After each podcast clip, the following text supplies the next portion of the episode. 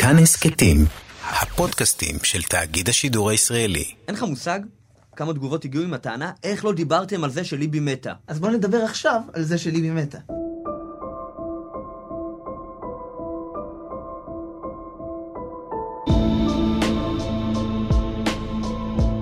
שלום נדב אלפרין. שלום אנדי גרוזמן. איזה כיף להיפגש שוב, אנחנו בהסכת שטיסל, הסיפור האמיתי, מדי שבוע אנחנו נפגשים ומנתחים לעומק את הפרק האחרון מתוך העונה השלישית של שטיסל. אגב, היא משודרת ב-yes. ואנחנו צריכים גם להזכיר את היוצרים, יונתן אינדורסקי ואורי אלון, שבלעדיהם לא היה לנו את כל זה. וגם בלעדי הקדוש ברוך הוא. חסדי השם. אוקיי, בפרק הקרוב אנחנו uh, כמובן נעסוק בפרק השני, אבל אמרנו כבר בהתחלה שיש לנו חובה להשלים, והיא לדבר על זה שליבי מתה.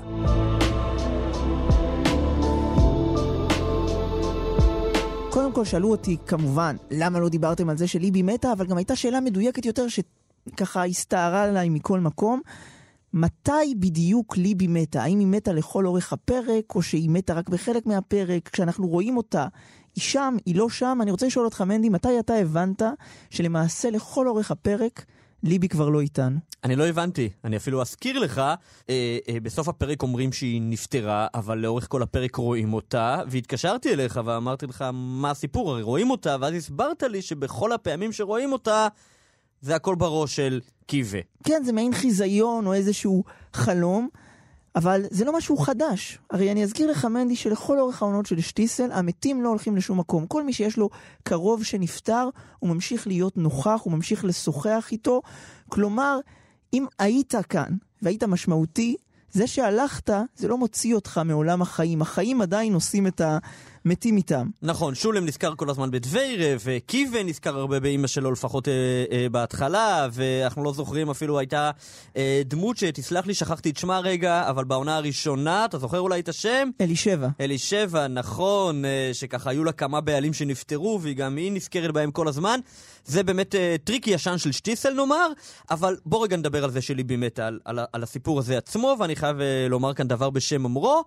נתנאל אייפר, איש אתר כיכר השבת, מבקר המוזיקה שם, אה, אמר לי נקודה מאוד מעניינת. אה, והוא אמר לי, שים לב שזה לא רק שליבי מתה. שטיסל כל הזמן בורחת מזוגיות חרדית נורמלית. דהיינו, שולם ודביירה, אז דביירה כמובן מתה, ושולם נותר אלמן, שזאת הייתה זוגיות חרדית נורמלית. גיטי וליפה זאת לא זוגיות חרדית נורמלית, ליפה הולך להסתובב בחו"ל, יש שם כל מיני עניינים בו, אתה יודע, שלא חלילה נזין את השמועות ברחוב, אבל מדברים שהוא היה שם עם נשים אחרות.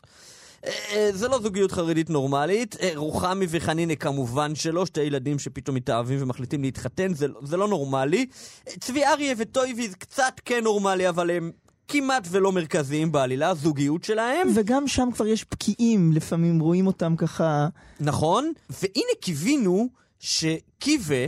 וליבי, למרות שזה התחיל לא נורמלי, הרי ליבי איבד דודתו של קיווה, שזאת כבר סיבה שזו זוגיות לא נורמלית, וגם זה לא היה שידוך, אלא קיווה סוג של נדלק על ליבי, וזה גם כמובן לא בדיוק שידוך רגיל, אבל אנחנו ראינו בסוף העונה השנייה שהיה איזשהו ניסיון של האחים לנרמל את הזוגיות הזו. הם ניסו שם איכשהו, אתה יודע, למרות שהם קצת הכירו לבד, אבל בוא, בוא, אוקיי, אז בוא נפגיש אותם בשידוך. נכניס אותם לתלם. נכניס אותם לתלם, ככה תמה לעונה השנייה, בין העונה השנייה לשלישית, הם התחתנו, לא יודע מה היה שם, אבל אז אתה רואה שבאנו לנרמל את הזוגיות, ואז היא מתה. שטיסל, זאת עובדה, זאת ממש עובדה, זה, זה אפילו לא פרשנות ששטיסל בורחת כל הזמן מזוגיות אמיתית. אז אני רק אגיד שבאמת, אתה אומר שהם התחתנו בין העונות, בעצם הרגע האמיתי היחיד שראינו בפרק הראשון שליבי הייתה בו ממשית, מציאותית, זהו הזיכרון של קיווה מהחתונה שלהם, מליל הכלולות. כאילו ההזדמנות הגדולה לחיים טובים, לנורמליות, אתה קראת לזה, וגם היא, ההזדמנות הזאת, ככה נלקחת מאיתנו. אני אשתמש במילה אחרת. אתה אמרת זוגיות חרדית נורמלית. אני אומר זוגיות חרדית קלאסית. אוקיי. Okay. כלומר, כמו שתמיד היו עושים את זה, יש לנו את הדגם של זוגיות חרדית, איך מפגישים בשידוך, איפה נפגשים, הלובי של המלון המפורסם שכבר ביקרנו בו בעונה הזאת. ומה שאני רוצה לומר, זה שבשטיסל בעצם יש איזושהי תחושה שהם לא מצליחים לעשות זוגיות נורמלית קלאסית, כי זה כבר לא יכול לעבוד כפי שזה עבד במציאות של שטיסל. אני לא יודע אם היוצרים כיוונו לזה מראש, אבל ככה זה קורה בפועל, הם לא מצליחים לגרום לזוגיות הנורמלית הזאת לעבוד. למה?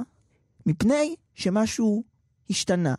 שרוחות מן החוץ נכנסו אל העולם הישן של שטיסל. הרי שטיסל, היא מדברת כל הזמן על החיכוך, על המפגש בעצם, בין העולם החרדי, ירושלים הישנה, מה שקראנו לו הצ'למרים בפרק הקודם, והגדרנו את זה, המפגש של העולם הזה עם כל מיני רעיונות שבאים מן העולם שבחוץ. אני, אתה יודע מה, אני רוצה לחדד אותך.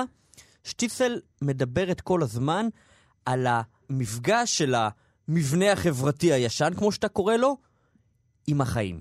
שהחיים העכשוויים כוללים גם כל מיני עניינים חדשים זרים מן החוץ. אתה יודע, גם ב-1900 היו עניינים שבחוץ, אבל זה היה עניינים אחרים. למה אני אומר עם החיים? כי שטיסל לא רק מדברת על המפגש עם העולם שבחוץ, אלא גם עם המפגש בין התלם לבין הרצון של קיווה לצייר, שזה לא משהו מבחוץ, זה משהו הכי פנימי שיש. זה המפגש עם החיים, שזה כולל גם אתגרים מבחוץ. זה נכון, אבל במסגרת הרצון הזה לצייר, פתאום יש מפגש עם העולם שבחוץ, העולם של התערוכות, עולם האומנות, שהוא עולם חיצוני לחרדיות. גם ליפה, אני אתן את הדוגמה הזאת, שבחו"ל ככה בורח, הרי הוא משגיח כשרות, אז הוא צריך לנסוע לחו"ל, וכשהוא מגיע לחו"ל, פתאום הדברים הם אחרים, הם לא כמו בקהילה הסגורה שהוא היה בה. נכון. וברגע שזוגיות חרדית קלאסית, היא נפגשת עם התפיסות שהן לא התפיסות החרדיות של איך צריכה להיראות זוגיות, אז יש פה כבר בעיה. כי אם אתה תמדוד את הזוגיות החרדית מתוך הפרמטרים שלמשל העולם החילוני או הדתי-לאומי מודד בו זוגיות, אתה תתחיל לומר, רגע, אז זו זוגיות טובה או לא זוגיות טובה? כל מיני שאלות שהאדם החרדי לא היה מעלה בראשו אם הוא לא היה נחשף, נחשף אליהן. ואנחנו נזכיר לעצמנו, כן, מאוהב, מי לימד אותך את המילה הזאת מאוהב? נכון. אבל המילה מאוהב נכנסה. נכון. היא שם. תראה, אני, אני אדייק את מה שאתה אומר, אה, אה, בתקווה שלזה התכוונת, אבל אם אתה אה, מרשה לעצמך לפרשן את יוצרי שטיסל, אז אני מרשה לעצמי לפרשן אותך, כי אתה פה מולי, מקסימום תתקן אותי. זוגיות חרדית זה דבר שיכול לעבוד נהדר, וזה עובד נהדר לאלפים ולרבבות. זה עובד עד עצם היום הזה, בעודנו מדברים, ישנם זוגות חרדים שחיים יופי לא פחות משום עולם אחר. אבל זוגיות חרדית עובדת רק בסביבה הטבעית שלה. דהיינו בסביבה החרדית. ברגע אבל שמשהו בסביבה משתנה, שם נוצרים הסדקים והפקיעים, מה שאולי אפשר לומר שהיוצרים באמת טכנית, זה לא התחבר להם לעלילה, פתאום באמצע העלילה, שהיא כל כולה מדברת על עניינים של, אה, של שוב, של חיכוך כזה, של מה צריך ומה בפועל, שם זה לא עובד, הזוגיות הנורמלית החרדית. לא עובד. ותחשוב, יש בשטיסל זוגיות חרדית נורמלית אחת, שהיא כל הזמן מדוברת והיא כל הזמן נזכרת, אבל היא נזכרת ככה מתוך היזכרות בעבר. הזוגיות של שולם, שלנו, עם דבוי עולה השולום. נכון. עם אשתו, זו הייתה הזוגיות החרדית הקלאסית שגם עבדה כמו שצריך, האחרונה בשטיצל. אבל דבורה כבר לא, כבר לא שם. ושולם צריך להמשיך הלאה. בפרק הזה הוא אומר, אני כבר צריך להמשיך הלאה, אני צריך למצוא לעצמי את, הקל, את הקלה הבאה שלי, הוא כבר הרבה מאוד זמן מחפש אותה. שים לב שלכל אורך הזמן כשהוא מחפש אותה, הוא לא מחפש דבוירה 2 מבחינת ה... איך זה נולד, איך משדכים לו. הוא מחפש משהו אחר, הוא כבר לא יכול לחזור אחורה אל הימים הצעירים שאז שידחו לו והוא היה מאוד תמים, הוא כבר מחפש משהו אחר. בעבר הוא ניסה להציע את עצמו לאיזושהי בחורה צעירה חוזרת נכון. בתשובה. ועזוב, אבל למה להרחיק לכת? נחמה יוקטן, זה לא זיווג שייני קלאסי בשביל בפרק שולם. הזה היא גם, לא, היא גם לא בדיוק חרדית כמוהו. היא לא בדיוק חרדית. היא קוראת שירה. היא הרי היא, אה, הייתה ארוסתו של אח של דבורה אשתו, שהוא היה מזרוחניק, דתי-לאומי דהיינו, לא, לא, בעצם לא מה. מה ששולם מחפש, הוא לא מחפש מישהי שלפי ההגדרות הישנות תסכים להתחתן איתו. הוא לא רוצה את זאת שתסכים, הוא רוצה את זאת שתקסים אותו. אני מסכימה, בהחלט מסכימה. אני שמח לשמוע. ועוד אני אומר לי שיוקלני דבוי. לא הבנתי, מה אתה שמח לשמוע? שאת מקסימה. מקסימה. תגידי, איך מיין, מסכימה, כמובן, מסכימה, מקסימה. מקסימה, בהחלט, כן, כן, מקסימה. טוב, נדב, אני חייב לפרגן לך תוך כדי, הגאוני, יצא לך גאוני לגמרי. השימוש שלך ב... אתה יודע, בשגיאה של אה, שולם כמבטאת משהו אה, יותר מהותי זה נהדר. אני רוצה לגעת בעוד נקודה אחת אה, בעניין הזה, לפני שנמשיך הלאה. אנחנו עדיין עוסקים תחת הכותרת ליבי מתה, ומה שקורה זה ככה, שים לב, רוצים לחתן את קיווה. למה רוצים לחתן את קיווה? בעונה הקודמת. כל הזמן רוצים לחתן את קיווה, בגלל אני רוצה לנסח משפט שהוא לא נאמר בסדרה, אבל כל מי שמאזין לנו והוא חרדי, אני בטוח שהוא מכיר אותו, זה בוא נחתן אותו ויהיה בסדר. שזה משפט שנאמר על כל נער או צעיר שמתחיל לא ללכת בדיוק אה, בתלם. לא ללכת בתלם זה יכול להיות או מבחינה דתית, אבל לא רק. לא ללכת בתלם, נגיד אפילו עניינים נפשיים, לא יודע, הוא פתאום מפתח איזושהי אה, חרדה או, או איזשהו דיכאון שמשתלט עליו. משהו לא בדיוק זה, ואז ההורים אומרים, אוקיי, בוא, עכשיו צריך לחתן אותו ויהיה בסדר. כאילו החתונה זה תמיד איזושהי הסתכלות של, ה, אה, של ההורים. אוקיי, בסדר, זה עניינים של רווקים, הוא קצת מבולבל, בוא נחתן אותו ויהיה בסדר, אתה צריך אישה, וזה מה שיעזור לך בחיים, ו- ובוא נכניס אותך למסגרת. וזה מה שניסו לעשות לקיווה, הנער החולמני הזה, שרוצה לצייר, שזה מאוד, דיברנו על זה, זה מאוד מוזר קצת, או לא נורמלי. אבל אוקיי, מכילים את המוזרות, אפילו מכילים את הרצון שלו אה, אה, להתחתן עם בת דודה שלו, ומוכנים לזה. העיקר שיתחתן כבר. העיקר שיתחתן כבר. חסנה. חסנה. וזהו, ועכשיו, קיב וה... ושים לב, ששוב אני מזכיר לך את uh, סוף העונה השנייה, שכחלק מההסכם בין נוחם, האבא של ליבי, uh, לחתן את הבת שלו עם, עם קיווה, זה שקיווה יתחייב שהוא יפסיק לצייר. אתה יודע, אנחנו מדברים עכשיו בזמן האחרון על הסכמי נרמול יחסים. אז זה כן. היה הסכם נרמול קיבה, זה לא כל כך עבד, אבל זה היה הסכם נרמול קיבה. בשביל היחסים. כן. ממש ככה. הוא אומר, אין בעיה, שיתחתן עם הבת שלי, אבל שיפסיק עם הציורים. זה לא מתאים לי, הפנטזיות האלה. אה, וליבי עצמה גם לא מעוניינת כל כך ש- שהוא ימשיך לצייר, יש שם איזשהו עניין. ואז מחתנים אותו ומנסים לנרמל את קיווה. ו- ואז ליבי מתה. כלומר, חשבתם שהחתונה תפתור את הכל? לא. אין את פתרון הקסם, אין את נוסחת הקסם. אין קסם. אם יש בעיה, צריך לפתור אותה עם ובלי חתונה. ואולי אנחנו יכולים לנסח את זה על כל המסע הזה שלנו סביב השאלה הזאת, למה קיבי מתה? למה ליבי מתה? כי אמרתי קיבי, זה, זה דווקא יפה, כי זה השילוב ביניהם, האהבה כן. הגדולה הזאת. יפה. למה? מפני שאין איזושהי נוסחת קסם ישנה, שאם נשלוף אותה היא לא תעבוד. רק... אתה, אתה כל הזמן אוהב את הישן והחדש. אני...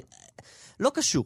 שגם ב-1950, ההנחה שבוא נחתן אותו ויהיה בסדר, היא כנראה הנחה לא מדויקת. נוסחאות קסם? לא עובדות. לא אז עובדות. ולא היום. אוקיי, אז דיברנו על למה ליבי מתה, אה, ואפשר להתקדם כבר הלאה לפרק הזה עצמו. נכון, יש נוסחאות שלא עובדות לא אז ולא היום, אבל יש דברים שמלווים כבר הרבה מאוד זמן את העולם החרדי, נקרא לזה ככה. לגמרי, ויש מושג שמוזכר בפרק השני, וזהו, אנחנו עכשיו לגמרי בפרק השני, סגרנו את כל ההשלמות. יש מושג שמוזכר בפרק השני, שעליו אנחנו מדברים כעת, שהוא מושג, וואו, וואו, מאוד מאוד מאוד מרכזי בעשרות השנים האחרונות. אני, אני צריך דסטר, ראש ישיבה. חנינה הולך לשאול את הראש ישיבה שלו, והוא אומר, אני צריך כאן דעת תורה. אולי ככה במשפט נאמר על מה הוא צריך דעת תורה, האם מבחינה הלכתית מותר לו ולאשתו רוחמי לבחור בפונדקאות אחרי שהם לא מצליחים להביא ילד לעולם. כלומר, זה נושא כל כך דרמטי, זה לא איזושהי שאלה הלכתית, האם אני עכשיו יכול אה, אה, מכלי ראשון או שני למזוג את התה בשבת, אני מניח שגם יש אנשים שאמרתי את זה והאזינו לנו, מה? כלי ש... איזה תה? על מה אתה מדבר? לא שאלות נוקדניות כאלה. כן, אבל זאת עדיין שאלה הלכתית, והפוסקים מדברים על זה, פוסקי הלכה דנים בזה, ובכל זאת הוא לא הולך לשאול רב פוסק הלכה, הוא הולך לשאול את הרב האישי שלו שהוא ראש ישיבה. ואתה יודע, תרגום לחילונים רגע נעשה ראש ישיבה, בשונה מרב פוסק הלכה, ראש ישיבה לא עוסק בפסיקת הלכה, דהיינו הוא לא עוסק בתורה רק לשם הכרעות הלכתיות על מצבים במציאות, אלא להפך, ראש ישיבה, עיקר עיסוקו הוא בסוגיות תורניות מופשטות, בדרך כלל שאין להן רלוונטיות להלכה. אם אני צריך לתת לזה דימוי, הוא לא מחוקק, הוא מחנך. יפה. הוא לא אה, מחוקק, הוא חוקר אה, מדעי המדינה. הוא לא איש מעשה, הוא איש רוח. בדיוק, איש חזון, איש רוח, משהו מן הסוג הזה. ו- ולכן זה מאוד מוזר, עצם העניין הזה בכלל, למה חנינה הולך לשאול שאלה הלכתית את הראש ישיבה שלו? אבל זאת שאלה ש... אה, שהיא בכלל לא נשאלת, אם אנחנו יודעים מה זה דעת תורה, ואתה יודע מה? עוד פעם, נעשה רגע פינתנו תרגום לחילונים. אוקיי. דעת תורה היא בעצם מדברת על רבנים. אבל כשאנחנו אומרים שדת תורה היא מושג ומוסד שהתפתח בעשרות השנים האחרונות, זה לא מדובר על רבנים, כי רבנים תמיד היו, החל ממשה רבנו ויהושע בן נון וסנהדרין וכולי וכולי וכולי.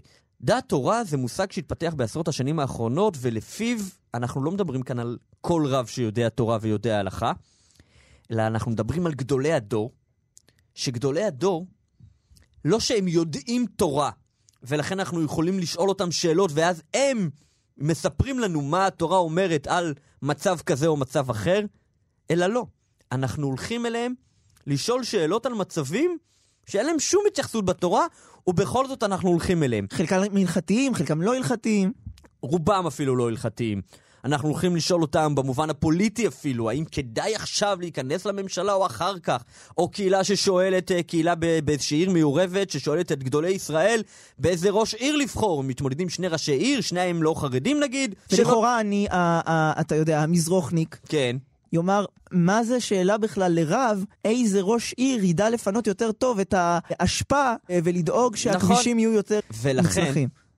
כשאנחנו מדברים על דעת תורה, אנחנו מדברים לא על רבנים שיודעים תורה, ואפילו לא על רבנים גדולים שיודעים הרבה תורה. זה משהו אחר.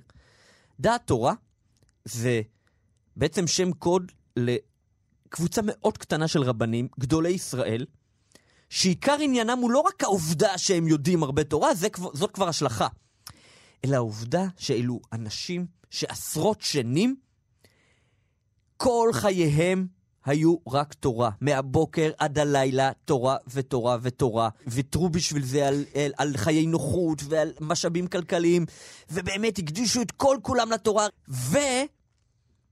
ולכן, כיוון שאנחנו מאמינים שאדם כזה שממש עשרות שנים כל כולו תורה, הדעה שלו היא דעת תורה. לא שהוא יודע תורה, אלא הדעה שלו, ההבנה האישית שלו, הצורה בה הוא עצמו חושב, היא צורה תורנית. ולכן כשאני שואל אותו האם כדאי לי לעשות X או לעשות Y, הוא עונה לי לא על פי מה שהוא יודע שכתוב בספרים, על פי ההבנה שלו. אבל אני אומר, אדם כזה, גם ההבנה העצמית שלו, היא כבר סוג של הבנה תורנית. וזה מה שחנינה עושה כאן. אתה יודע, זה מזכיר לי את מה שמשתמשים בו בעגה החרדית כשאיזשהו גדול הולך מן העולם, אומרים שספר תורה נגנז. נכון. כלומר, הוא עצמו הופך להיות ספר התורה. עכשיו, בדיאלוג הזה של חנינה עם הראש ישיבה שלו, מעבר לזה שהוא באמת, הוא, הוא אה, אה, מתייחס ל, למושג שהוא באמת אחד המרכזיים ב- בהוואי החרדי היום, במובן העמוק של המילה, הוא אחד המרכזיים בתפיסה החרדית היום, אבל אני רוצה לגעת בעוד נקודה אחת מתוך הדיאלוג הזה, שבה מה שהראש ישיבה עונה לו. הראש ישיבה, דבר ראשון, מציב בפניו כאילו את הדעות ההלכתיות, כאילו קצת עושה לו רגע, לובש את כובע פוסק הלכה ואומר לו, תקשיב, פוסקים נחלקו, לכתחילה לא כדאי, אבל בדי, בדיעבד אפשר. זאת אומרת, אפשרות ב' או אפילו במוצ... כמוצא אחרון אפשר ללכת לפונדקאות. אוקיי, זאת ההלכה. אבל עכשיו מה השאלה, אם כן? השאלה היא, האם עכשיו חנינה צריך להגיד, לא, אני לא מוכן ללכת להליך שמבחינה הלכתית הוא דחוק והוא רק גבולי. כמוצא גבולי? האם חנינה צריך לומר לעצמו, אני עדיין ממשיך עם האידיאל?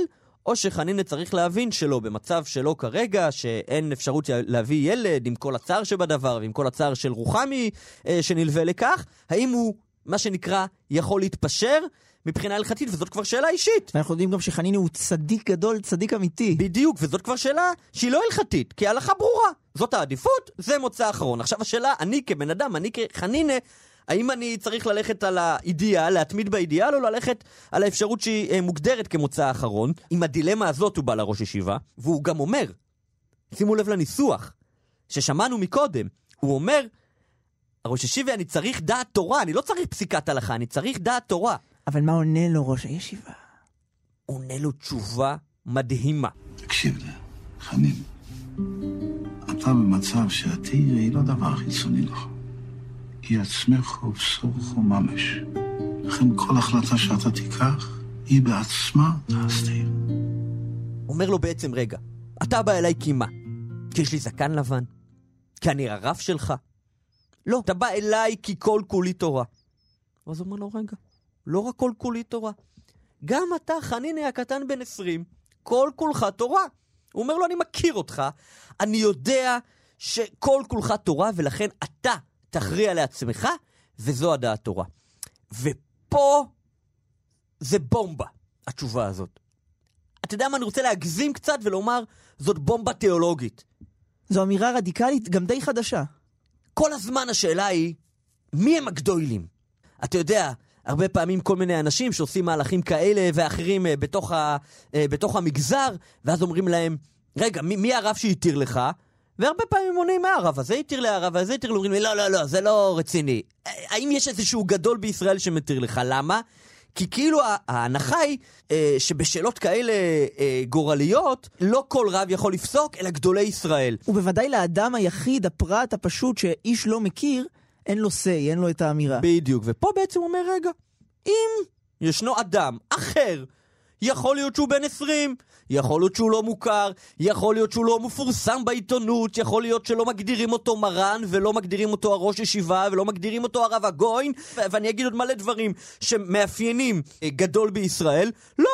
אומר כאן הראש ישיבה... הרב סולובייצ'יק. נכון, כך קוראים לו בסדרה. שולי רנד. אומר לו, עזוב אומר לך נינה, הוא אומר לנו, יכול להיות בחור בן 20 שהוא לא פחות מאיזשהו מרן זקן וגדול. יכול להיות שהדעת תורה הזאת נמצאת פשוט, כמו במובן המקורי שלה, בבן אדם שכל היום לומד. אני אתן לזה כותרת. דעת תורה של הפרט. גם לפרט הקטן, איפשהו אי שם יכולה להיות דעת תורה. אני רוצה לומר משהו שלי עלה מתוך השיחה הזאת, שהוא גם קיים בהגות החסידית שנים אחורה. וזו, וזו העובדה שמה הוא בעצם אומר לו בניסוח הזה, אתה עצמך התורה ולכן, אתה כבר, ולכן הדעה שלך היא דעת תורה. הוא אומר לו כאן גם איזושהי אמירה שאפשר לנסח אותה כך. אם אתה באמת בפנים, באמת באמת בפנים, בתוך התורה, בתוך העולם החרדי, אם אתה הדבר עצמו, אתה גם יכול להעז. אם אתה בא מבחוץ, זה לא מספיק חשוב לך, זה לא כל כך קריטי לך, זה איזה עיסוק צדדי, אתה גם לא יכול להעז.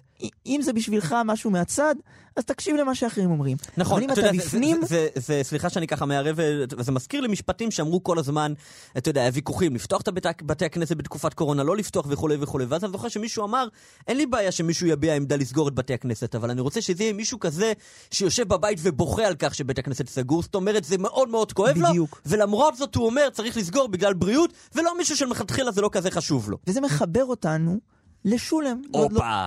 לשולם, שהוא עדיין באמצע המרד הגדול שלו בממסד, הממסד שגירש אותו בגלל אותו פליק מפורסם, מנסה להקים בייס מדרש חדש משלו, ויש את הרגע הזה שהוא פוגש בפתח ביתו את העסקונה שבאה שוב לאיים עליו, שיפסיק עם הבעיות שהוא עושה.